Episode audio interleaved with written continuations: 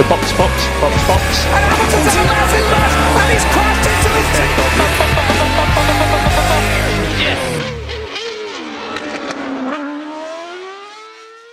Herkese merhaba. Podstop Podcast'in bu bölümünde her zaman olduğu gibi Deniz, Halil ve ben Burak hep birlikteyiz. Deniz, Halil selam, hoş geldiniz. Merhabalar. Selam, hoş bulduk.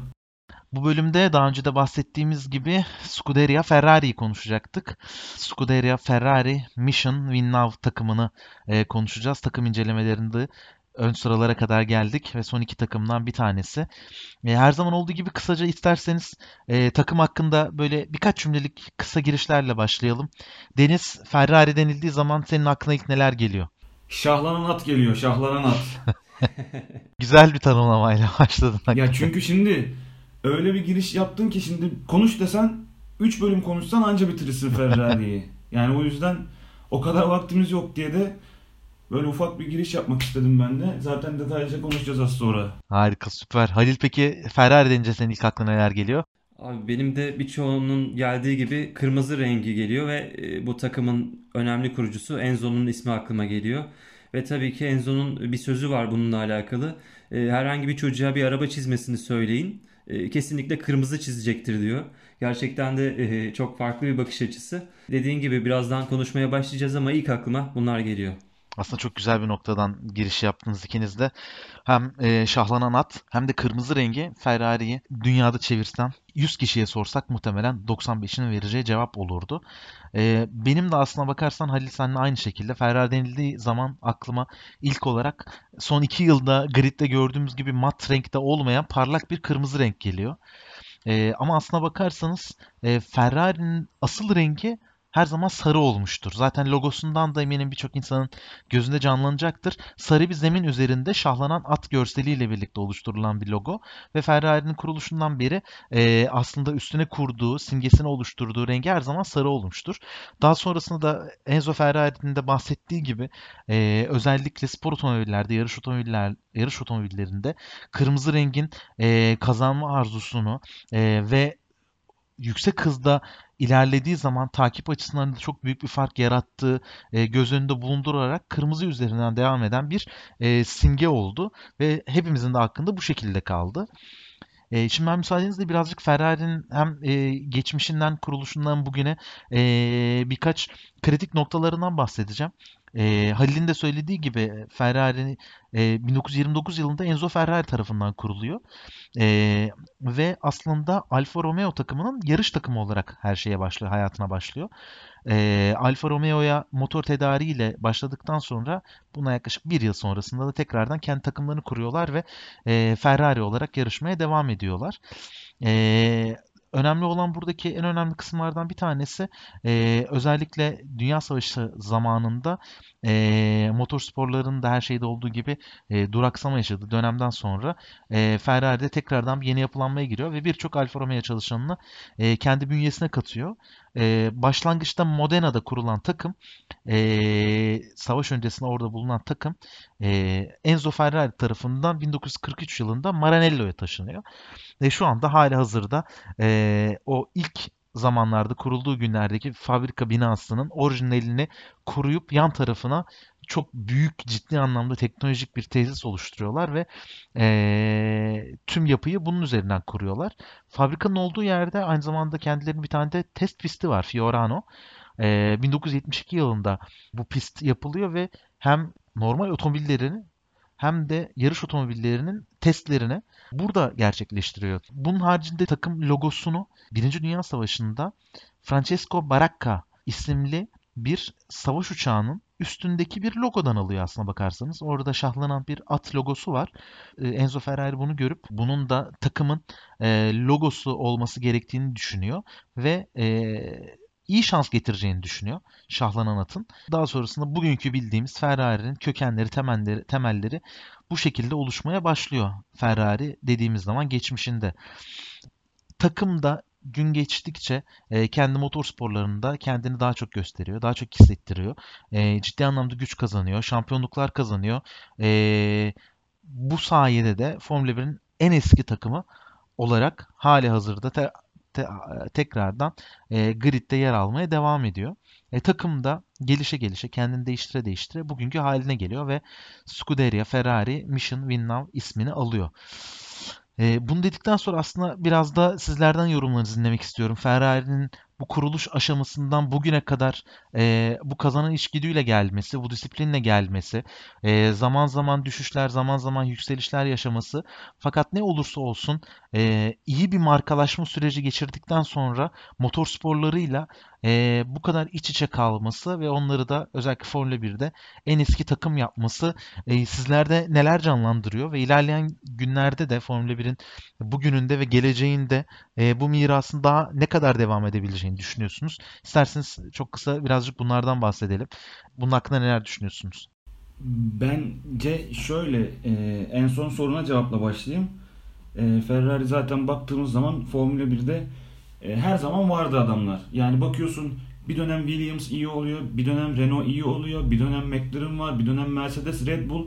Ama yani hep bu takımlar varken mutlaka potada her zaman bir Ferrari oluyor. Yani o yüzden bugüne kadar nasıl varsa adamlar bir şekilde bundan sonra da mutlaka olacaklardır. Yani şöyle dönüp baktığın zaman internete yazdığında zaten karşına şöyle bir istatistik çıkıyor. Bir yarış takımından ne beklersin diye sorsan işte hızlı olmasını beklersin, yarış kazansın beklersin, şampiyon olmasını beklersin. Abi adamlara bakıyorsun takımlar şampiyonluğu kazanma yüzdesi %28, pilotlar kazanma yüzdesi 23. Yani yaklaşık 4 yılda bir ortalama vurduğunda adamlar şampiyon oluyorlar. Bakıyorsun en çok takım şampiyonluğu, en çok pilot şampiyonluğu, en çok yarış kazanan, galibiyet, podyum, duble, pole pozisyonu yani ne istersen bir yarış e, camiasında, yarış olayında en çok hangi şeyi kazanmak istersin diye sorsa adamlarda hepsi var. Yani adam hem şampiyon oluyor hem gol kralı oluyor. Ne bileyim hem içeride en çok kazanan, dışarıdan en çok kazanan, en çok gol atan, az gol yiyen gibi böyle acayip bir zaten istatistikleri var adamların. E, bu da zaten birçoğumuzun e, Formula 1 izlemeye başladığında mutlaka bir şekilde bu potada oldukları için de en başta insanlar böyle bir Ferrari işte tutkusuyla başlıyorlar bu yarışa. Bu olaya daha doğrusu. Sonra tabi takımlara dağılıyor durumlara göre vesaire ama dediğim gibi hep bir Ferrari oluyor ve e, olmaya da bence açıkçası e, devam edecek. Aslında çok güzel bir noktadan bahsettin. Halil sana söz verirken bunun paralelinde bir şey daha sormak istiyorum. Ferrari 16 takım şampiyonu ve 15 sürücü şampiyonluğuyla gridin bu konuda zirvesinde yer alıyor. Ve bu sürücü şampiyonluklarını da yine daha önce McLaren'de konuştuğumuz gibi burada da gerçekten çok efsanevi isimlerle birlikte bunları kazanıyor. İşte 52-53'te iki kere Ascari, 56'da Juan Manuel Fangio, 58'de Hawthorne, 61'de Phil Hill, 64'te Surtees, daha sonra iki kere 77, 75 ve 77'de Niki Lauda, 79'da Jody Scheckter ve daha sonrasında başlayan 2000'de başlayan 2004'e kadar süren 5 yıl üst üste Michael Schumacher. Sonrasında da 2007'de e, son şampiyon Raikkonen'le e, ara verilen bir şampiyonluk serüveni. Bu kadar e, iyi pilotlarla oldukça kuvvetli şampiyonluklar kazanan Ferrari'nin e, alameti farikası sence pilotların yetenekleri miydi yoksa takımların bu pilotlarla birlikte oluşturduğu harmoni miydi? İstersen bununla birlikte seninle yorumlayalım biraz Ferrari geçmişini. Tabii çok teşekkür ederim. Kesinlikle söylediğin gibi sadece pilotların yetenekleriyle takım bu noktaya gelmiş olamaz. Zaten daha önceki takımları konuşurken de aynı şeylerden bahsettik. Bir takımı başarılı olabilmesi için sadece pilota ayağı değil aynı zamanda takımın, takım çalışanlarının ve ortaya çıkan o sinerjiyle bir şeylerin oluşabileceğini ancak başarının gelebileceğini söylemiştik. Dolayısıyla çok başarılı pilotları yarıştırmış olabilirler ama altın çağ dönemlerinde de örneğin 2000'li yıllarda Schumacher'in olduğu dönemde efsane takım patronlarıyla, efsane araç tasarımlarıyla çok iyi başarılar elde ettiler. Keza e, ben birazcık daha konuyu günümüze doğru çekmek istiyorum. En son şampiyonluklarını da 2007 yılında Raikkonen'le aldılar. Ondan sonra hep küçük puanlarla şampiyonluk savaşında kaybettiğini gördük. 2008'de e, Massa ile 2010'da ve 12'de Alonso ile bunu yaşadılar. Ve yaklaşık 15 senelik bir dönemde de yani Ferrari'nin sanırım şampiyon olmadan geçirdiği en uzun dönemi izliyoruz biz ne yazık ki. O açıdan biraz şanssız hissediyorum kendimi. Ama sorunu e, tekrar toparlamam gerekirse e, birden çok şeyin bir araya gelerek oluşturduğu o sinerjiyle ortaya çıkacağını düşünüyorum. Ferrari de bunu geçmişinde çok iyi yapmış takımlardan bir tanesi. Aslında güzel bir noktaya değindin. Hem pilotların yeteneği hem de bu şampiyonluk e, süreleriyle alakalı. Ferrari bu konuda e, ben de notlarıma tekrardan baktım, kontrol ettim. Bu kadar uzun süre şampiyonluğa muhtaç kaldıkları bir dönem daha var. E, Scheckter'le Schumacher arasında 79'dan 2000'e yaklaşık 21 yıl şampiyonluktan uzak kalmışlar. Ama ondan sonraki en uzun süreli seri şu anda yaşadıkları dönem 2007'den bu yana şampiyonluk kazanamamaları. Fakat Ferrari bu az önce e, Deniz'in de bahsettiği gibi istatistikler açıdan, istatistiksel açıdan bu kadar kuvvetli olduğu dönemlerde e, senin de bahsettiğin gibi doğru takım yönetimini doğru pilotlarla birleştirdi. Hatta bazen bu takım yönetimi e, bu pilotların üstüne geçebildiği noktalar da oldu. E, Deniz sana birazcık bununla birlikte dönmek istiyorum. Ee, özellikle e, yakın geçmişte diyebileceğimiz e, takımın efsane yöneticileri işte Jean Todt, Ross Brown gibi kişiler e, Ferrari'nin son dönemindeki son e, dominant dönemindeki yaratıcılardan birisiydi. Fakat onlar da geçmişe dönüp baktığımız zaman başarılarının yanında da bazı e, insanlar tarafından tartışılan konuların e, yaratıcıları oldular. Bunlardan en önemli olanlar da takım emirleri kısmıydı. Formula 1'e takım emirlerini e, getiren isimler bunlar oldu ve yarışılan dönemlerde de ciddi anlamda bu açıdan eleştirildiler. İşte birkaç tane şeyi hatırlıyorum e, bu dönemlerle alakalı. İşte 2002'de Avusturya Grand Prix'sinde e, Rubens Barrichello polden başladı. 70 tur boyunca yarışı lider götürdü. E, fakat sonrasında Schumacher'e izin verdi. E, ve daha sonrasında Schumacher e, birinci oldu. O yarışı kazandı ve o meşhur e, muhtemelen podyumu da herkes hatırlayacaktır söylediğim zaman. Schumacher bile e, kendi birincilik kürsüsünü Barrichello'ya vermeye çalıştı. Ödülü ona vermeye çalıştı. Daha buruk bir kutlama geçirdi. Bu anlamda e, bu efsanevi takım patronlarının takımın ve pilotların galibiyetini ne kadar çok önemsediklerini ve bu anlamda neleri göze aldığını istersen birazcık seninle konuşalım Deniz. Ya tabii kesinlikle haklısın. Bu e, süreçte tabii tartışılan kararlar da oldu. Fakat e, bir şekilde bu bir yani strateji savaşı aslında baktığımızda. Yani takım evet arabalar e, pist üzerinde gidiyorlar, pilotlar kullanıyorlar vesaire ama yani yarışın en çekişmeli anları aslında pit stopların başladığı dönemler oluyor. Çünkü bir önce giren takım, sonra giren takım, işte iki pilot arka arkaya vesaire gibi durumlar e, işin içine girdiğinde aslında biz de keyif almaya başlıyoruz. Çünkü orada çok büyük stratejiler dönmeye başlıyor. E tabi bu kadar büyük stratejilerin arasında da ister istemez takım emirleri çok önemli yer alabiliyor. Yani geçen sene de en yakınında en çok konuşulan kararlar tabi Ferrari tarafında e, birbirlerine geçen pilotlar oldu. İşte geç denediğinde geçemeyen atışmalar oldu vesaire gibi. Yine Ferrari'ye denk geldi bu da yani. Ee, evet, insanların aklında evet aslında bu tarz tartışılan kararlar e, biraz daha kalıyor ama aslında birçok da doğru karar e, verildiği oldu bu e, durumlarda. Ki sonuçta bunlar evet pilotların e, da yararına olabildiği gibi önemli olan baktığında bu takımın e, faydası olduğu için e, pilotlar da ister istemez bu kar emirlere e, aslında uymak durumunda kalıyorlar. Ama tabii daha günümüze geldiğimizde artık yani Ferrari takımı bile bu dediğimiz e, kariyerlerindeki en uzun ikinci şampiyonluk açtığı döneminin aslında nedenlerinden birinde dönüp baktığımızda geçen sene e, bazı takım emirlerine uyulmayan durumlar bile oldu. Aslında uyulmayan demeyelim ona ama e, Vettel'in e, o yarış pist e, yarış startında e, hava koridoruna girip Leclerc geçmesi sonucunda işte takım emirle yer değiştirmesi istendi ama işte sıkıyorsa gelsin geçsin. E, arkamda kaldı yavaş yaklaşsın yol vereyim ben mi yavaşlayayım falan demeye başladı. E tabi haklı aslında doğru. Takım kararı olarak yanlış bir zamanda verilmişti belki de aslında ama yani e, bir şekilde uyulmayan kararlar vesaire olmuştu. İşte bu e, buradaki e, dominantlık takımın pilotlar üzerindeki etkisinin vesairesinin aslında ne kadar önemli olduğunu e, ve bu takım sinerjisinin de şampiyonluğa giden yolda ne kadar önemli olduğunu aslında e, buradan bile görebiliyoruz.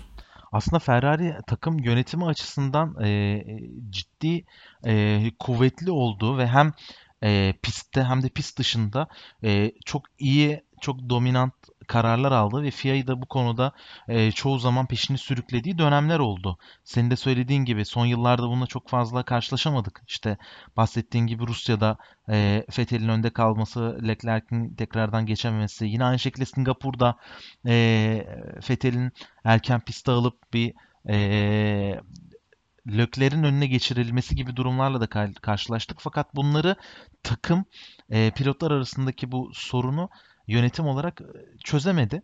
Aslında bizim alıştığımız bildiğimiz Ferrari bundan çok daha uzaktı. E, hem takım içerisinde hem de takım dışında FIA'nın aldığı kararlarda ciddi anlamda e, masaya yumruğunu vuran bir yapısı vardı. E, hatta bununla birlikte ilk olarak e, bu son günlerde tekrardan karşılaştık Ferrari'nin e, IndyCar'a girmekle ilgili e, bir şeyi oldu, bir isteği olduğunu, bununla ilgili araştırmalar yaptıklarını ve ciddi anlamda IndyCar'a girmeyi düşünebiliriz açıklamaları yaptığı bir dönemi e, yakın geçmişte yaşadık. Biz de Twitter sayfamızda haberlerini paylaşmıştık. Ferrari aslında bunu ilk defa 1987'de de yaşadı. O zaman Formula 1'deki e, kararları e, protesto etme yoluna gittiği noktalarından bir tanesinde de hani bu şekilde devam edecekse biz Formula 1'den çıkalım artık Amerika'da IndyCar'da yarışalım deyip bunun gibi tehditlerde daha önce bulunmuştu. E, bunu yakın geçmişte birkaç kere daha dillendirildi. E, bu ön plana çıktı ve Ferrari bu e, güçlü yönetim mekanizması doğrultusunda 2019 yılında e, FIA'nın aldığı kararları veto yetkisine sahip olan tek takım ünvanını aldı. Yani bugün FIA e, teknik regülasyonlarda, düzenlemelerde e, herhangi bir karar almak istediği zaman kendi yönetiminde ya da e, yarış yönetiminde ya da organizasyonun şampiyonun yöneticisinde bir karar almak istediği zaman e, takımlarla birlikte bunu danışıp oylama yaptığı mekanizmanın içerisinde Ferrari'nin bir veto yetkisi var. Yani bu ne demek? Ferrari hayır bu olmasın dediği zaman diğer bütün takımların hepsi evet dese bile bu karar veto edilebiliyor ve böyle bir güce sahip, böyle bir politikaya sahip bir takım. Son dönemlerde ise bunu e, yeteri kadar da e, sürdüremedi. Bu konuda da e, başarısını sağlayamadı takım içerisinde diyelim.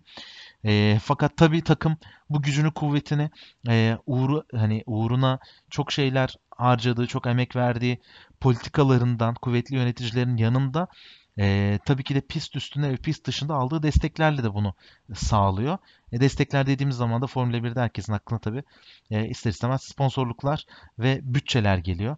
Ferrari bugün Mercedes'le birlikte Formula 1'de yani yaklaşık 450-500 milyon doların üzerinde harcayan, en azından yeni kurallara kadar e, bu bütçenin üzerinde para harcayan, araştırma geliştirme çalışmaları yapan iki takımdan birisi. E, ve Ferrari tarafında ise bunun çok büyük bir kısmı da sponsorlardan geliyor. Ve hani Ferrari konuşup da son yıllarda bu konuya değinmemek olmaz diye çok kısa birkaç cümle bunlardan da bahsedelim istedim. E, Formula 1 e, yönetimi e, geçtiğimiz dönemlerde, geçtiğimiz yaklaşık 15-20 yıl içerisinde e, birçok farklı noktada e, kamuoyu bilinci ve çevre bilinci ve e, sağlık konularında da birçok adım attılar. E, birçok ülkede yer aldığı gibi alkollü içecekler, e, tütün ürünleri, e, gibi gibi noktalarda e, sporun daha önce çok içerisinde yer alan markalara bile e, tam olarak sırtını çevirmese de doğru bir regülasyonla e, ilerleme kararı aldı ve bunların en önemli paydaşlarından bir tanesi tabii ki de Ferrari'ydi. Hatta Ferrari yönetim bu dönemde FIA'nın e, kendi e, sağladığı bu avantajlardan dolayı Ferrari'yi yavaşlatma çalıştığını bile düşündü. E, bununla ilgili de kendine göre tekrardan bir karar aldı.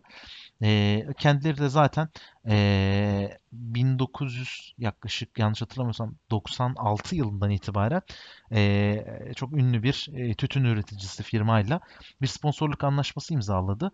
Ve bu anlaşma son dönemlerde gerçekten e, sporun e, arkasındaki destekleyiciler konusunda da e, birçok çevrelerden de eleştiri almaya başladı o, o zaman başlayan anlaşma. E, işte öncelikle takım e, ismini zaten değiştirdi. İsmin içerisinde e, bu markaya yer verdi. E, daha sonrasında yani zaten söylemekte bir şey yok yani. E, takım ismi Scuderia Ferrari Marlboro'ydu. Daha sonra bu ismi tekrardan değiştirdiler. Bir süre bazı yarışlarda çıkarttılar. Bazılarına tekrardan eklediler. E, ondan sonra logolarını değiştirdiler. Tam anlamıyla tütün ürünleri markalarının logolarının yer almayacağı açıklandı ve bu dönemde o meşhur pazarlama e, sınıflarında okullarında bile ders olarak okutulabilecek barkod sistemine geçtiler. Hatta eskiden e, Formula 1 takip edenler bilir. Ferrari'nin arkasında bir e, kanat kısmında ve yanlarında bir barkod yer alıyordu. Herhangi bir marka ya da logo görünmüyordu bu yasaklardan sonra. Fakat söyleniyor ki o barkod gibi görünen e, logo ya da o e, çizim e, Ferrari otomobili belli bir hıza ulaştığında e, fotoğrafını çektiğiniz zaman o markanın logosu haline geliyordu. Yaklaşık işte 250-300 km bölü saat hıza ulaştığında bu hale geliyordu. Ve bu da e, bu sefer kimsece, kimselerce farklı şekilde yorumlanmaya başladı. Ve daha sonrasında regülasyonlar değişti. Bu tarz ürünlerin logoları sadece araçlar durarken dururken değil e, hareket halindeyken de görünmeyecek şekilde düzenlenmesi gerekiyor dediler. Bunu da çıkarttılar. Daha sonra takım artık bunu da kendilerini geliştirdi. E, işte 2018 yılından itibaren de e, firmanın e, yeni markasını, yeni logosunu aldı. E, bu da Mission Win Now e, ismiydi ve bugün de hala takımın resmi ismi aslında Scuderia Ferrari Mission Win Now olarak yer aldı. Peki Ferrari'nin bu Mercedes gelene kadarkinden bahsedeyim en azından. Bu Formula 1'de bütçe konusundaki orantısız gücü hakkında neler düşünüyorsunuz? Sizce bu çok tek taraflı bir şey izlememize sebebiyet verdi mi? Bir şampiyonu izlememize sebebiyet verdi mi? Ve bunun paralelinde de 2001-2021'den itibaren e, yeni anlaşma onaylandı. Bütçe sınırı gelmesi bu anlamda Ferrari'yi nasıl etkiler? Bundan sonra neylerle karşılaşırız? İsterseniz çok kısa bununla ilgili sizlerden yorum alalım. Halil senle başlayalım istersen. Bu bütçe kısıtlaması ile ilgili zaten konuşmak istiyordum. Açıkçası Ferrari'nin performansında aşırı bir e, düşüş olacağını düşünmüyorum bütçe kısıtlaması sonrası ama e, elbette ki biraz olsun e, daha az para harcayabilen küçük takımlarla bir eşitleme, bir dengeleme durumu söz konusu olacaktır. Ve bence bu spor için çok önemli bir şey. Çünkü biz e, bu sporu izlerken e, bir takımın domine ettiği e, sezonlardan ziyade daha fazla geçişin olduğu, daha fazla ilerlemenin olduğu yarışlar izlemek istiyoruz. Bütçe kısıtlamasının bu açıdan olumlu bir gelişme olacağını düşünüyorum. Bir de kural değişikliği dönemi var kapıda bildiğimiz gibi 2022'den itibaren yürürlüğe girecek olan. Takımın tabii ki bu kural değişiklikleri dönemine de en azından son 10 yıl için çok iyi ayak uyduramadığını biliyoruz. E, dolayısıyla bu açıdan iki tane büyük darbe alacak. Bakalım bundan sonraki sezon nasıl olacak? Merakla bekliyor olacağım. Deniz peki senin bu orantısız güç ile ilgili Şahlan At'ın orantısız gücüyle ilgili yorumların neler olacak? Ya şimdi Ferrari'nin yani tabi bazı takımların e, özellikle yol araçları da e, olmasından dolayı avantajları olacağı kesin. Bir de bu bütçe kısıtlaması geldiğinde ciddi şikayetler ve ciddi denetlemeler de e, yapılacak. Çünkü e, bu tarafa doğru farklı alanlarda harcamaların gizli ödenekler, gizli kapaklı e, çalışmalarla ben açıkçası yürütüleceğini düşünüyorum. Çünkü zaten bu tarz e, spekülasyonlara formüla tarafında çokça kez rastladık. Yani bilgi sızdırılması olsun vesaire bir konularda bu kadar ciddi bütçelerin olduğu yerlerde bundan olması bence çok normal. Ama şimdi dönüp de sorduğunuz zaman e, en hızlı yol arabası, en güzel yol arabası, en bilindik yol arabası desen muhtemelen insanlar öncelikle Ferrari'yi söyleyeceklerdir. E, böyle bir imajları var. Böyle bir e, yol aracı tarafındaki avantajlarını bence bu bütçe kısıtlaması geldiğinde de bir şekilde e, Formula 1 tarafına kaydırabileceklerini düşünüyorum ben. O taraftaki harcamaların en azından.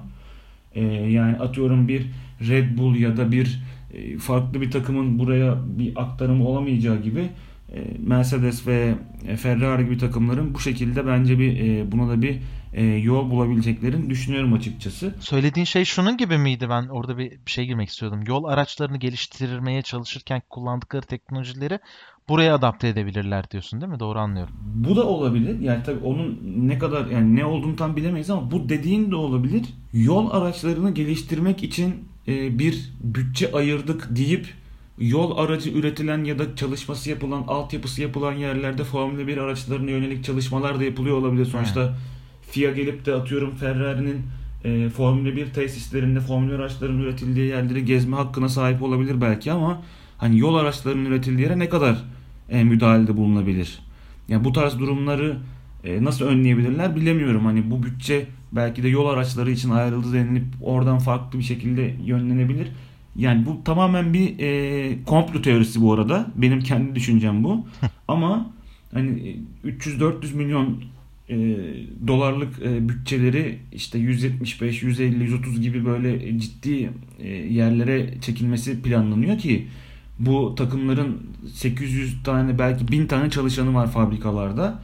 Hani o yüzden bunu ne kadar sağlıklı yürütebilirler, ne kadar e, gerçekten başarabilirler bilmiyorum. Ama bu bütçe kısıtlamasına benim hatırladığım kadarıyla Red Bull ve Ferrari karşı çıkmıştı en başta diye hatırlıyorum. Evet. Ee, ama ben de Halil'e katılıyorum. Bu bütçe kısıtlaması küçük takımlarla büyük takımların arasında açılan o e, gap'i e, ben kapatabileceğini düşünüyorum açıkçası. O yüzden e, yardımcı olacak ki bir de şöyle bir durum da var. Son ufak bir şey ekleyeceğim. Ya bazı takımlar e, diğer büyük takımlardan bir de motor almak zorunda. Şimdi sen Ferrari'sin ya da atıyorum sen Mercedes'sin. E, motorunu üretiyorsun zaten. Bir altyapın var. Ve yani bir motor parası vermiyorsun atıyorum 50 milyon euro ya da 30 milyon euro. Bu benim motor param satın aldım demiyorsun. Ama gidiyorsun mesela e, McLaren ya da atıyorum Williams ya da herhangi bir takım gidip büyük takımlardan motor almak zorunda. Ya da Red Bull'un gidip Honda'ya ben 50 milyon euro ödedim, 50 milyon dolar ödedim ya da kaç para bilmiyorum ama e, böyle bir anlaşma yaptım deyip bir de motor almak için para harcamaları lazım ki ciddi bir para olması lazım. Yani 1 milyon 2 milyon dolarlık bir şey değildir o anlaşmalar muhtemelen. Ha bir de küçük takımların böyle bir dezavantajı var. Motor üreticisi olmayan takımların diyelim. Red Bull'da dahil küçük demeyelim ona da. Ha böyle bir durum da var.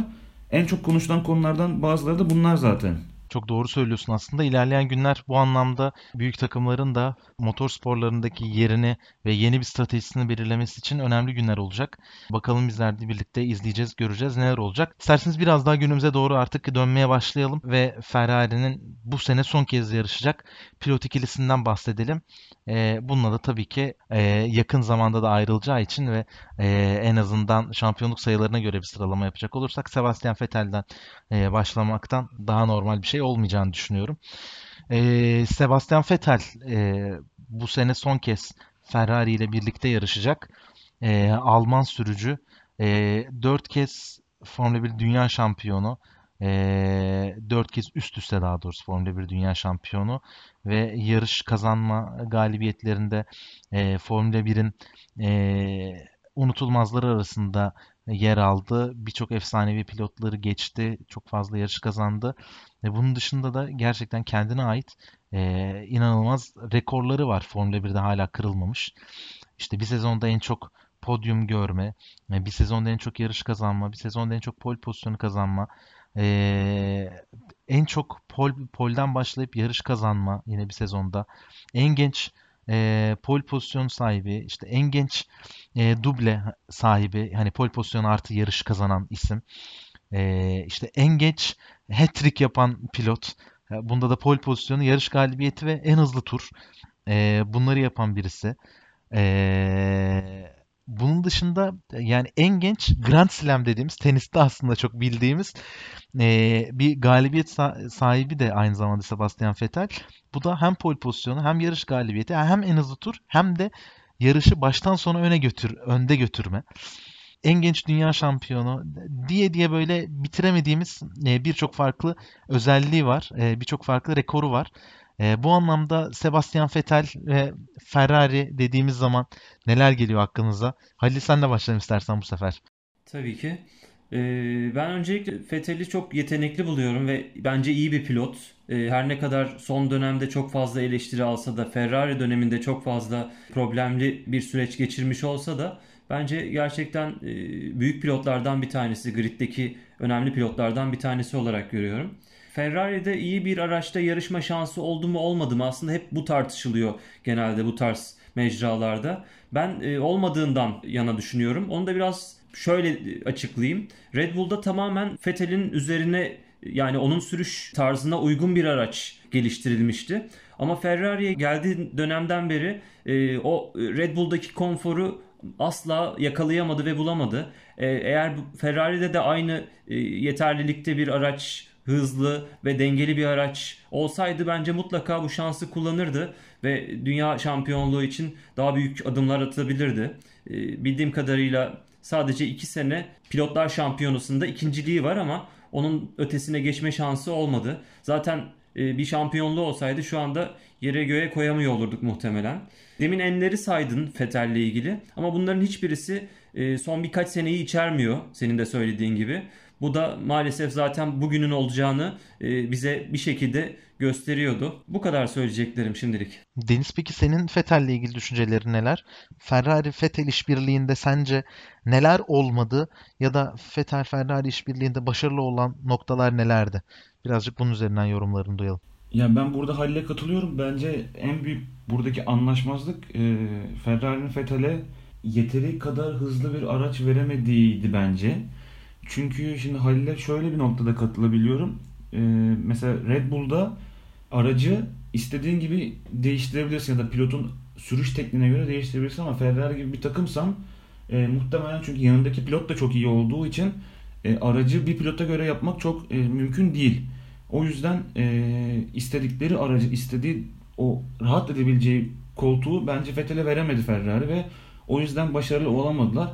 Başarılı olabilecek yerlerde çok yaklaştılar aslında. Başarılı olacaklar mı acaba dediğimiz yer çok fazla oldu ama e, bir şekilde işler iyi gitmedi ve e, beklediğimiz gibi sonuçlanmadı. Ferrari serüveninin Vettel için daha iyi olmasını isterdim ve beklerdim. Çünkü gerçekten genç yaşta çok başarılı oldu ve e, Ferrari'de de zaten üst üste başarılı dönemler geçirebilseydi belki şu anda Schumacher'den bile iyi bir pilot olarak söyleyebilirdik. Çünkü uzun süre başarısızlık, başarısız demem de e, istediği başarılı yaka, başarıyı yakalayamadı şu anda Ferrari'de. Hani burada da gerçekten başarılı olsaydı zaten e, belki de atıyorum dediğim gibi Schumacher'den çok daha e, iyi bir pilot olarak belki de konuşabilecektik. Ama olmadı bir şekilde e, başaramadılar. E, tabii bunu dönüp de arkaya e, nerede de kendisi bizden daha çok düşünüyordur. Ama bana soracak olursan e, en büyük problem hem e, Ferrari'nin son dönemdeki bu dediğimiz gibi takım içindeki özellikle takım emirleri vesairenin yapıldığı pit duvarı dediğimiz alanın başarılı olmaması ve aynı şekilde de e, hızlı bir araç e, verilmemesi olduğunu düşünüyorum. Ben aslında bu noktada birazcık sizlerden ayrılıyorum. Çoğunluğuna katılmış olsam bile ben 2017 yılında en azından e, Vettel'in bu noktada bir şeyler daha başarabiliyor olması gerektiğini düşünenlerdenim. E, söylediklerinize şu anlamda çok katılıyorum. Ferrari zaten yani bir pilotun altında Ferrari varsa e, kazanması gereken başarılar zaten bununla birlikte yaşaması lazım. Takımın ya da aracın üzerine çıkıp bir şeyler yapmaması lazım mantığı Ferrari'de hep vardı. E, buna ha, bunu hani e, kanıtlamayan cinste belli başlı şeyler yaşandı. E, hani exception'lar diyeyim. E, bununla karşılaştık. İşte Niki Lauda bunlardan bir tanesiydi. Michael Schumacher bunlardan bir tanesiydi. Teknik anlamda da takımı bu anlamda e, yönlendiren ve yöneten e, kendi isteklerine paralel araçlar üretilmesini sağlayan e, isimlerdi. E, fakat Vettel 2017 aslında buna çok yaklaşmıştı ama orada e, maalesef bireysel e, hatalarından dolayı o şampiyonluğu e, yaşayamadı ve birçokları tarafından da en çok yaklaştığı dönem olarak orası dikkat çekiyor. Ben çok özür lafını böleceğim ama 2017 gerçekten bu serüven içerisinde bir istisnaydı diyebiliriz. O sene gerçekten araç çok hızlıydı. Çünkü Evet. 2015 ve 2016 yılında aslında bu araç için zaten heba ettiler. Yani 2015 ve 2016 sezonlarını aslında bir e, yeniden e, hazırlanma dönemi olarak düşündüler ve sezonun ilk yarısı da dediğin gibi çok iyi gitmesine rağmen e, ikinci yarısında yarış dışı kaldığı yarışlar oldu ve e, onun sonucunda da zaten puan alamadığı yarışlar olduğu için 40-50 puan gibi bir farkla ikinci oldu yani. Bir de Ferrari'de olmanın Vettel açısından da tabii e, bazı zorlukları var. Hem zorlukları hem de olumlu tarafları var. Ya zorluklarından bir tanesi Ferrari aslında her ne kadar çoğu taraftar tarafından belli bir pilotu ön plana çıkartıp onun etrafında şekillendirmeye çalışan bir takımmış gibi görünse de Ferrari pilotların yarışması konusunda çok cesaretlendirici bir takım. Ee, yani bu birinci pilottur, bu ikinci pilottur diye ayıran bir ekip olmamıştı. Ee, özellikle işte az önce bahsettiğimiz gibi takım emirlerinin dahil olduğu 2000 sonrası dominant dönemde Jean Todt ve Ross Brown'un kararlarıyla Schumacher orada ciddi anlamda ön plana çıktı. Ee, onun sonrasındaki dönemlerde e, hani Alo- Alonso ve Massa'nın e, rekabetlerini izledik. İşte Raikkonen katıldığı aynı şekilde rekabet dönemlerini izledik Raikkonen Massa arasında. Yine geçtiğimiz yıl daha yakın geçmişten bahsedeceksek e, Leclerc Vettel arasında bunun gibi şeyleri e, iz- izledik, gördük. E, Ferrari bu anlamda pilotlarını yarıştırmaya çok müsait bir takım. Fakat e, bu bir dezavantaj olsa da Vettel için bir diğer avantajı da şu. Ne olursa olsun Ferrari sürücüler şampiyonluğunu takımlar şampiyonu çok daha üstüne tutan bir takımdı. Hep böyle oldu zaten. Yani onlar için sürücüler şampiyonluğu kazanmak, e, takımlar şampiyonluğu kazanmaktan çok daha değerli oldu ve sürücüler şampiyonluğu kazanabilecek bir e, pilota bir araç pilot kombinasyonuna ulaştıkları zaman sundukları e, hizmet ve destek diğer takımların çok daha üzerinde olurdu. Dolayısıyla Vettel aslında bunu yaratmış olsaydı, yaratabilseydi, o bireysel hatalarında karşılaşmasaydı e, Ferrari de bu anlamda tarih yazabilecek işlere imza atabilirdi. E, tabii o dönemde takımın da e, gelişimi buna paralel olmadı ya da Vettel'in bireysel hataları çok beklenmedik yerlerden geldi. Bunun bunun gibi durumlarla karşılaştığımız zaman da e, maalesef birçokları tarafından çok daha iyisi olabilecek denilen başarıları yaşayamadan Vettel en azından bu sezonu e, bunun dışına bırakıyoruz. E, Ferrari'den ayrılacak gibi görünüyor. Ama az önce bahsetmiştim istatistiklerden birçok konuda e, Formula 1'de ilki yaşayan bir pilot. E, bunların yanında da e, şöyle bir özelliği daha var Ferrari'nin. Birkaç noktadan bahsedeceğim. E, kendisi daha önce formasyon turunda Deniz seninle konuşmuştuk. Ben çok duygusal bir karakter olarak tanımıştım, tanımlamıştım Fethel'i. E, bu anlamda da Formula 1'e birçok yeniliği getiren isimlerden de birisi oldu. İşte bunların başlangıcında e, kask dizaynları var. E, genç yaşlardan beri kask dizaynlarına çok önem verdi ve e, normalde pilotlar bir sezon boyunca aynı kaskla aynı dizayndaki kasklarla yarışırken o bunu değiştirmeye başlayan ilk pilotlardan birisi oldu. E, hatta daha da geçmişte karting değil e, zamanlarında bile e, bununla ilgili tasarımlar yaptığı, düşündüğü ve e, o zamanlardan beri Jens Musser isimli bir kask tasarımcısıyla birlikte çalıştığı söyleniliyor. Ve bunun bir diğer benim ilginç bulduğum yanından bir tanesi de Formula 1'de yarıştığı dönemden beri bütün araçlarına bir isim veriyor. Bir kız ismi veriyor. Bunu biliyor muydunuz? Duymuş muydunuz? Aynen duymuştum. Ben duymamıştım. Bu anlamda da her sezon başı etkinliğinde sürekli olarak bu seneki aracımızın adı ne, bu seneki aracın adı ne, bu seneki aracın adı ne diye e, çok fazla üstüne eğiliyor. E, son araçın isminin de Lucilla olduğunu burada dinleyicilerimize de söyleyelim. Geçen yılki aracının ismi de Lina'ydı. Buna göre de takımlara göre de farklı farklı isimler vererek devam eden birisi. Peki sizce bu Vettel'in yenilikçi yönünün şu an gridde olan en azından Lewis Hamilton'la karşılaştırabiliriz. O da birçok e, yarış dışı konuda e, farkındalık yaratan, kendine ait bir marka oluşturan ve bunun üzerine giden pilotlardan bir tanesi ama bunun başlangıçlarını hep Vettel yapmıştı. Bu anlamda e, spora getirdiği yenilikler hakkında neler düşünüyorsunuz? Eğlenceli tarafından birazcık bahsedelim. Yani kask tasarım gerçekten geçen yıllarda bir böyle bir şey çıkmıştı. Hani yılda bir kere kas değiştirebilirsin, iki kere kas değiştirebilirsin gibi böyle bir kas tasarımı daha doğrusu bir kural çıkmıştı. Ve hani gerçekten çıkabilecek en saçma kurallardan bir tanesiydi bence Formula 1'deki. Ee, zaten bu tarz ufak tefek e, kas tasarımları olsun, işte aracın e, baskıları olsun, liveriler vesaireler zaten keyif veren kısımlardan bazıları. Ki dediğin gibi e, Fethel'in de bu taraftaki yaratıcı e, özellikleri e, yarış dışında keyif veren alanlardan bir tanesi. Ki önümüzdeki hafta Mercedes'te konuşacağız. Hamilton'la beraber gerçekten gridin en e, keyifli e, pilotlarından özellikle pist dışında en heyecan verici pilotlarından bir tanesiydi kendisi. Söylediğin gibi aslında pilotların e, yarışlar dışında, yarış organizasyonları dışında da artık e, sosyal medyanın bu e, yaygınlaşmasıyla birlikte çok daha farklı alanlarda kendilerini göstermek istediklerini, bunlarla da gündeme gelmek istediklerini görebiliyoruz zaten. Kesinlikle katılıyorum. Bakalım bu sene Ferrari'deki son yılında Vettel taraftarlarına ve Ferrari taraftarlarına neler sunacak? Bunları bekleyip göreceğiz deyip gridin e, yakışıklı prensine dönelim istiyorum. E, bu lakabı aslında ben kurmadım. Birçokları bu lakabı Charles'ler için kullanıyorlar. Genç yaşında özellikle e, işte birçok e, genç kızların sevgilisi olmasının büyük bir etkisi olduğu yatsınamaz ama Prens lakabı da ister istemez Monaco'lu olduğundan dolayı geliyor. Çünkü Monaco monarşiyle yönetilen e, çok küçük bir devlet. E, dolayısıyla bundan dolayı Charles Leclerc'e de e, yakışıklı prens diyorlar. E, peki Charles Leclerc dediğimiz zaman e, Fethel'de yapmadık ama burada birazcık konuşalım. Böyle birkaç kelimeyle, cümleyle aklınıza neler geliyor? Deniz'den de başlayalım bu sefer. Yani dediğin gibi gerçekten adam bir kez sempatik. Bunu hepimizin kabul etmesi lazım. Bu zaten dünya üzerinde e, en büyük ayrıcalıklardan bir tanesi de muhtemelen Monaco'da e, dünyaya gelmektir. Yani özellikle Monte Carlo'da dünyaya gelmektir. E, sorsalar hani hangi ülkede dünyaya gelmek istersin, nerede yaşamak istersin falan diye Monte Carlo bunların başında gelir muhtemelen. e, bir kere hem şanslı hem bu tarz böyle bir hani yarış organizasyonunda genç yaşta gidip ve muhtemelen uzun sürede isminden bahsettireceği için de kitleleri peşinden kovalayacağı için de zaten e, bir kere de çok e, şanslı ve avantajlı bence. Yani bu e, bir gerçek. E, bu yani özellikle yapılan e, araştırmalarda da e, çıkıyor ortaya. Eğer hani şimdi eliniz yüzünüz ya güzel ya da yakışıklıysan demeyeyim de böyle elin yüzün düzgünse ya da e, bir sempatikliğin varsa e,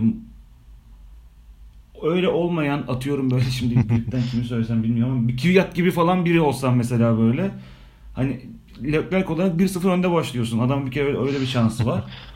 Ee, bakalım yani çok biz de merakla özellikle sıkı bir Ferrari taraftarı olarak ben e, ne yapacağını çok meraklı bekliyorum önümüzdeki yıllarda. Halil peki sen neler düşünüyorsun Charles Leclerc'le ilgili? Benim de ilk aklıma bu sene Monza geliyor. 2019 Monza yarışı. Ee, gerçekten çok güzel göz dolduran bir mücadele çıkarmıştı Bottas ve Hamilton'a karşı. Onun yanı sıra e, şöyle düşündüm bu kayıda başlamadan önce. Bu sene Ferrari'nin yaptığı en iyi şey ne olabilir diye sanırım e, Leclerc'le yapmış olduğu sözleşmeyi düşünüyorum. Böyle cevaplandırabilirim. Açıkçası ben Sainz'ın da gelişiyle birlikte bu genç kadroyla takımın pilotlar tarafındaki adımları çok iyi gerçekleştirdiklerini düşünüyorum. Ee, umarım daha iyi yerlere gelebilirler. Ee, eskilerden Hakinen'in e, Schumacher'li olan dönemden bir sözü var.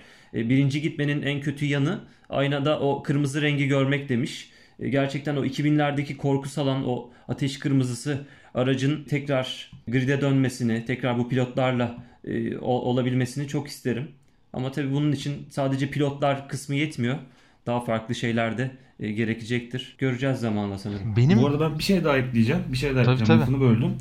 Ee, sen çok Vettel çok duygusal bir e, karakter demiştin. Leclerc de çok duygusal bir karakter ve bu duygusal olması karakterin bence Formula çok büyük artıları oluyor. Ki bu sene e, kariyerinde kazandığı ilk yarış olan e, Spa pistinde de e, çok yakın arkadaşı hatta genç yaşta beraber e, yarıştıkları özellikle bu işte atıyorum e, Pierre Gasly olsun işte diğer arkadaşlarla beraber yarıştıkları Antoine Hubert'i kaybettikleri e, kazadan sonraki e, günkü yarışta kazanması sonucu bu galibiyeti ona e, adaması ki pilotların ilk kazandıkları yarışlardaki ne kadar duygu patlaması yaşadığını görüyoruz. E, bu galibiyeti gayet sakin bir şekilde karşılayıp onu çok yakın arkadaşına da e, armağan etmişti. E, bu seneki aslında e, Halil'in de söylediği gibi İtalya ve e, Spa pistlerin, Belçika pistlerindeki e, iki tane aslında çok e, onun kariyerinde dönüp baktığında önemli olan ve e, ona çok şey katan iki tane e, yarış kazandı diyebiliriz aslında kendisi için de. Kesinlikle katılıyorum sana. Ben Charles Leclerc denildiği zaman aslında aklıma e, biraz birkaç şey geliyor. Tek bir kelimeyle söyleyemeyeceğim ama e, bunlardan birincisi gerçekten olgunluk. E, inanılmaz olgun bir pilot. Yani yaşına göre e, işte yani yakında konuştuğumuz için aynı yorumları, eleştirileri yaptığımız için söylüyorum. Verstappen'le karşılaştırıldığı zaman Formula 1'de ikinci sezonunu geçirmiş birisine göre inanılmaz olgun davranışlarda ve tutumlarda bulunuyor. E, bu da tabii muhtemelen e, birazcık geçmişinden kaynaklanıyor. E, İşte babasını Formula 2'de Bakü'de yarışırken kaybediyor. Hatta yarıştan 4 gün önce kaybediyor. Daha sonra Bakü'de yarışı kazanıyor. E, bunun haricinde arkadaşı Jules Bianchi'yi kaybediyor. Çocukluklarını hep birlikte geçirdikleri e, bir arkadaşı yine o da bir Formula 1 yaşında hayata gözlerini yumuyor. Bunun yanında işte senin de bahsettiğin gibi yıl Antoine Hubert'i kaybediyor. Ve şu açıdan düşündüğümüz zaman henüz 22 yaşındaki bir çocuğun yani 17-18 yaşlarından itibaren böyle kayıplarla hayatı devam ettirmeye çalışması gerçekten onun çelik gibi bir mental e, sağlığı olmasını gerektiriyor. Bunları yaşayabilecek herhangi bir normal insan bile e, hayatına normal olarak devam edemeyebilirdi. E, ama o bu bildiğim kadarıyla bu konuyla ilgili çok ciddi anlamda e, destekler almış ve kendini de buna göre çok eğitmiş birisi. Bunu da her halinden e, çok büyük bir şekilde görüyoruz. Ben bunun yanında ayrıca gerçekten saf bir yeteneğinin olduğunu düşünüyorum.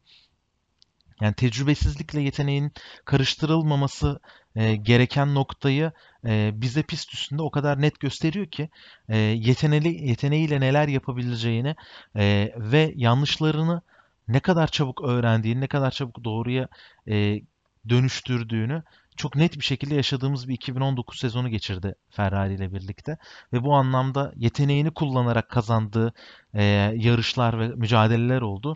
Bunun yanında tecrübesizliğinden dolayı, dolayı kaybettiği e, yarışlar, başarısız olduğu yarışlar oldu.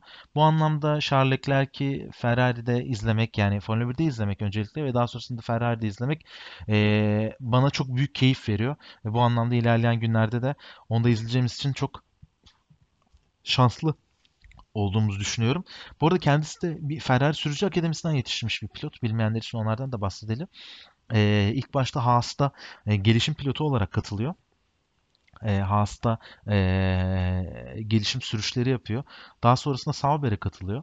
E, orada yarışmaya başlıyor. 2018 Çin Grand Prix'si ile e, başlıyor. E, 2018 yılında Sauber'de geçirdiği bir sezondan sonra da yani bugünkü Alfa Romeo diyebileceğimiz takımda geçirdiği bir sezondan sezondan sonra e, Ferrari'ye geçiyor. Ferrari ile bir anlaşma imzalıyor. Ee, ve Kimi Raikkonen'in yerine Ferrari'nin son dünya şampiyonunun yerine Ferrari'ye geçiyor. Ve o dönemde e, son dünya şampiyonunun yerine gelmek, Ferrari gibi bir takıma gelmek zaten hali hazırda çok büyük bir baskı yaratacakken e, Charles Leclerc bunun üstünden çok iyi kalktığını düşünüyorum. Sene başında bu yılki hedefim e, iki galibiyet almak diye çıktığı parola, bu parolayla çıktığı sezona iki galibiyet alarak bitirdi. Aslına bakarsanız eminim birçok arada katılacaktır. Ee, Bahreyn'de ee, ve bence Rusya'da ee, yine yarış kazanabilecek bir performans sergileyebilirdi. Bunu 2'den 4'e çıkartması da çok büyük bir sürpriz olmaz diye düşünüyorum. Peki sizler 2020 yılı için Charles Ferrari işbirliğinden neler bekliyorsunuz? Birazcık bunları konuşalım istiyorum. 2020'de neyle karşılaşırız Charles? Geçen sene görmediğimiz neleri görürüz? Deniz senle başlayalım istersen. Bir kere e, kesinlikle bu geçtiğimiz sene Ferrari onu muhtemelen çok ileri taşımıştır diye düşünüyorum. Çünkü tecrübe konusunda üstüne inanılmaz e, şeyler koyduğunu ben düşünüyorum. E, Alfa Romeo'da yani e, kazandığı tecrübeyle Ferrari'de kazandığı tecrübenin arasında ciddi bir e, uçurum olduğunu ben düşünüyorum ve bunu 2020 senesinde de göreceğimize inanıyorum. Tabii 2020 senesinin e, bu düşüncelerimizi paylaşırken bu içinde bulunduğumuz dönemden dolayı aslında hiç kimse ne olacağını kestiremiyor. Yani o kadar e, değişik ve o kadar hala soru işaretleri olan bir yıl e, bizi bekliyor ki e, psikolojik açıdan, e, sağlamlık açısından çünkü test tüm pilotlar e, antrenman yapmışlardı. E, fiziksel olsun, araç üzerindeki olsun. E, hepsi şu anda durdu. Hepsi bireysel antrenmanlar yapıyorlar. Hani bunların ne olacağını bilemediğimiz için aslında şu an kestirmek çok zor. E, hedefler tutmayabilir. Çok farklı sonuçlar görebiliriz. Psikolojik açıdan pilotların zorlandığı yarışlar, fiziksel açıdan zorlandığı yarışlar görebiliriz. Ama ne olursa olsun sen çok olgun demiştin. Sana çok katılıyorum. Özellikle geçen sene 3. olduğu Bahreyn yarışında e, çok iyi giderken araçtaki çıkan arıza sonrasında zaten birinciliği kaybetmişti. Ki bunun üzerinde bile takım radyosunda e, takım mekaniklerine olsun işte iyiydi olabilirdi birinci olacaktık olsun sıkıntı yok bir dahaki yarışa bakalım. Hani ben dediğim gibi Verstappen'in vesaire gibi bir pilotun bu şekilde olgunlukla karşılayabileceğini hiç beklemezdim ben. E, o yüzden ben 2020 yılı ve daha sonraki yıllar için e, Leclerc'ten çok e, umutluyum açıkçası.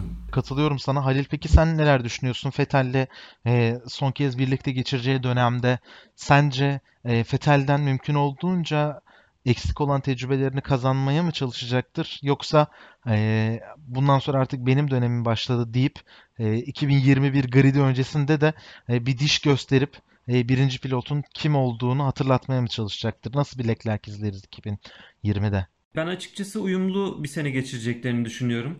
E, Leclerc'in zaten çok sivrilen bir bu anlamda çok sivrilen bir karakteri yok. Ancak zaman zaman pist üstü durumlarda birinci pilotluğunu göstermek isteyebileceğini, e, birinci pilot koltuğunda kendi yerini sağlamlaştırmak için bazı hamleler yapabileceğini düşünüyorum. Pist üstü mücadelelerde daha fazla diş gösterebiliyor. Fetel'in de son sezonu mu olacak ya da farklı bir takıma gitme ihtimali olacak mı? E, açıkçası henüz belli değil. Bu açıdan onun da yeteneklerini sergileyeceği bir yıl olacağını düşünüyorum. 2020'de gerçekten Leclerc bizi çok farklı bir şekilde karşılayacak diye hepimiz bekliyoruz. E, isterseniz klasikleşen sezon tahminlerimize geçelim. E, onunla birlikte de yavaştan yayını tamamlayalım. E, sezon tahminlerimizde Halil istersen yine senle başlayalım. E, sence Ferrari 2020 sezonunu kaçıncı sırada bitirir ve hangi pilot diğerine üstünlük sağlar? Zaten sıralamamızda iki tane yer kaldı. Birisi birincilik, evet. birisi üçüncülük. Dolayısıyla Ferrari üçüncü sıraya. Pilotlarda da ben Leclerc'in gerçekten Ferrari'deki ikinci senesi ve Formula 1'deki üçüncü senesinde artık daha e, tecrübe kazandığını düşünerek onu birinci sıraya oturtuyorum. Fethel'i de bu baskı ve e, Formula 1 üzerindeki belirsiz olan e, döneminde biraz daha gerileyebileceğini tahmin ediyorum ve ikinci sırada düşünüyorum. Tamamdır. Notları aldık. Deniz peki sen Nasıl düşünüyorsun sezon tahminlerinde? Ee, ben sizin aksinize geçen sefer zaten Red Bull'u 3. sıraya koymuştum. O yüzden Ferrari'yi ben 2. sıraya yerleştiriyorum. Ee, aslında ben yani bugüne kadar hep Leclerc'in önde geleceğini düşünüyordum ama bugün bir sürpriz yapıp e, Vettel'in önde bitireceğini e, tahmininde bulunmak istiyorum ben. Çünkü hem son senesi olacak hem üzerinde bir rahatlama olacaktır diye düşünüyorum ve elinde olan ne verse verecektir diye düşünüyorum. Özellikle eğer 2021 öncesinde bir koltuk bulamazsa kendine onu kabul etmeyen takımlara bakın ben hala buradayım ve ben bunu kazanacağım dercesine tecrübesiyle beraber geçen senelerde yaptığı üzerindeki baskılarla beraber yaptığı hataları yapmayıp Leclerc'ten daha fazla puan alacağını e, düşünüyorum ben. Güzel bir tahmin oldu. Açıkçası benim için de yani Racing Point'ten sonra en çok zorlandığı takımlardan birisi Ferrari oldu. Pilotlar açısından söylüyorum. E, zaten daha önceki e, ben de Red Bull'u ikinci sıraya koyduğum için Ferrari'nin üçüncü olacağını düşünüyorum. Fakat pilotlar açısından beni çok zorladı. Senin söylediğin şeye çok katılıyorum Deniz. Yani Vettel'in kaybedecek artık hiçbir şeyi yok. Bu rahatlamayla birlikte eğer biraz da olsa rekabetçi bir araçla karşı karşıya hani aracın üzerinde piste çıkarsa karşı karşıya kalacağı takımlara büyük sürprizler yaşatabileceğini düşünüyorum. Hem tecrübesiyle hem şeyiyle. Fakat ne olursa olsun Charles bir adım öne koyuyorum ben de. Yani yarı adım, bir adım bile olmasa bile yarım adım, çeyrek adım da olsa öne koyuyorum. Çünkü onun için her şey yeni başlıyor.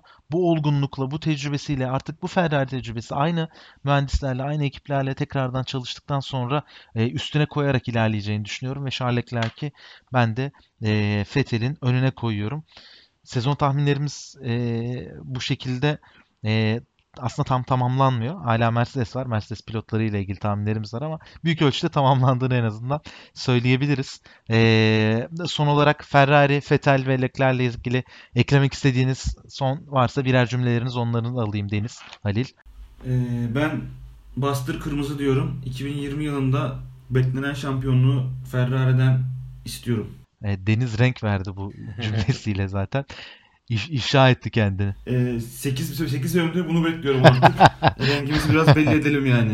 Halil peki sen neler düşünüyorsun birer cümleyle? Ben de 2020 olmasa da 3-4 sene içerisinde kural değişikliği döneminin oturduğu bir e, senede tekrar şampiyon olacakları yıllara dönebileceklerini tahmin ediyorum. Hep beraber ilerleyen günlerde sezonda başlamasıyla birlikte hem bu tahminlerimiz hem de düşüncelerimizin doğru olup olmadığını göreceğiz ve bakalım belki başka sürprizlerle de karşılaşacağız.